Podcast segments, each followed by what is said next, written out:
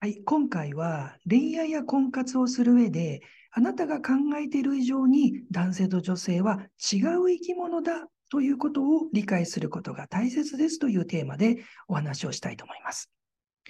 えー、まずはじめにあなたに質問をしたいんですけれども、えー、あなたはですね、えー、常識を大切にする方でしょうか？それとも、まあ、あまり気にしない方でしょうか、えもしあなたが常識というのは非常に大切なもので、まあ、どんな場面でも常識を優先して発言したり、行動したりしていますと答えるようなタイプの場合ですと、実はですね、恋愛や婚活では少し難しいことが起こりやすくなると言えます。それはなぜかと言いますと、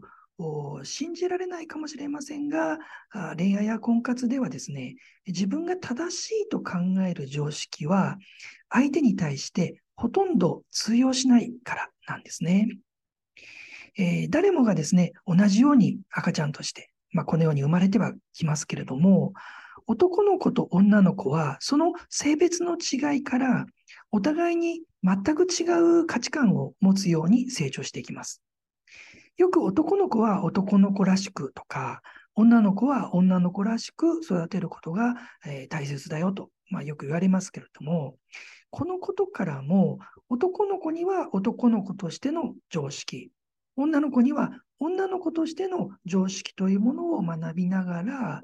えー、そういった姿を価値ある姿として、えー、考えてですね、成長していくものです。えー、そのために、まあ、兄弟がですね、男の子ばかりの環境で育ったことを、えー、女の子ばかりの環境で育ったことではですね、その常識というものが大きく違ってくることが、まあ、簡単に想像することができます。そしてこの常識というのは、まあ、幼少の頃から自然に身につけていくものですので、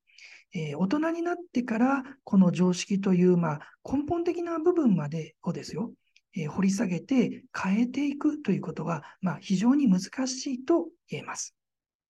えこれは幼少時代から日本という環境で成長していけば、まあ、必然的に日本の常識や文化、日本語というものが身についていくのと同じです。え例えば、兄弟のうち、えー、長男は日本で、えー、20歳まで育って、え次男は、まあ、アメリカで20歳まで育ったとします。この血のつながった2人の兄弟が初めて、え出会ったときに、お互いがお互いの常識をベースに、えもし会話をしたとしたらあ、どうなると思うでしょうか。えー、まあ、長男はあ高校までに学んできた英語を駆使して、え会話をしようとするでしょうし、え次男は、まあ、アメリカにある日本語学校に通っていたとして、えそこで学んだ日本語で話をするとします。果たしてこの2人はあスムーズな交流ができるでしょうか？まあ、想像するようにですね、お互いの常識と考える文化の違いがあコミュニケーションを取る上での大きな障害となります。ですから、自分の中で考えている、これは当たり前だと言えるほどの常識ほど、相手には理解されにくいというわけなんです。この兄弟がお互いに、えー、良いコミュニケーションを取るために必要なことというのは、えー、お兄さんは、まあ、弟の持つですね、アメリカの文化や常識というものを学んで、弟はお兄さんが考える日本の文化や常識というものを習得しながら、お互いが、お互いにその文化の常識、こういったものを否定しないで、一旦は肯定して、受け入れて、えー、あ、この考え方は日本の文化よりもアメリカの方が優れてるなとか、この発想はアメリカよりも治安のいい、まあ、日本ならではの発想かもしれないなとか、こんな風にですね、相手の立場に立って想像しながら理解していくということが大切となります。実は、この発想の仕方が恋愛とか婚活では必要となります。えもしあなたがですね、女性であって、え男性に対してですね、お付き合いをしながら、あいや、もっと自分のことを理解してほしいし、えー、もっと先回りして察してほしいと。まあ、そんな風に強く願っているとしたら、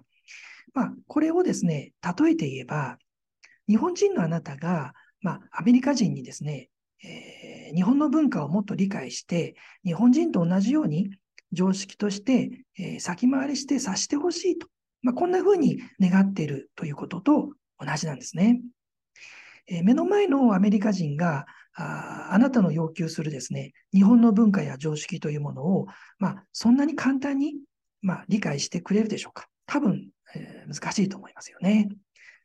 えー、この時にですね、えー、あなたがすべき行動というのは、あまあ、ただこちら側を、ま、察してほしいと要求することではなくて、こちらの文化や常識を、まあ、相手にうまく理解してもらえるように伝えるということ。そして、自分とは違う相手の文化や常識というものを、今度は逆に自分自身が学ぶということです。えー、男女ともにですね、この考え方を、まあ、お互いに理解することができれば、あその2人はですね、恋愛や婚活でのコミュニケーション、必ずうまくいくようになります、え。コミュニケーションを取りながら、相手が伝えてくれる内容を、まあ、理解した上で、大切なのはですね、なぜそう考えるのか、なぜそう行動するのかをいつも考えながらお見合いとかデートを重ねていけば、男性であれば女性の、女性であれば男性の常識や文化的な背景をいずれ理解することができるようになります。このお互いがお互いの立場に立ちながら相手を肯定して理解し合うという行為が愛なんですね。まあ、精神的に子供から大人へ成長するということは、この相手を肯定する力を育てることと同じことです。今、恋愛や婚活でですね、えー、なかなかうまくいってないなと、まあ、思っている方がおりましたら、まずはですね、一度お相手の常識や文化、この辺をですね、理解する努力から始めてみてはいかがでしょうか。えー、男性であればですね、男の子の国、女性であれば女の子の国、このお互いに違う国の文化や、まあ、常識というものを理解していく過程が、えー、まさにその人の精神的な成長にもつながります。え、ぜひ恋愛や婚活を通じてですね、えー、お相手の発言、行動、こういったものに対して、なぜという疑問を投げかけながら、その背景を理解していくこと。まあ、こんなふうにですね、えー、自分自身をさらに成長させていきましょう。えー、本日のテーマは以上となります、えー、最後までご視聴していただきまして、えありがとうございました。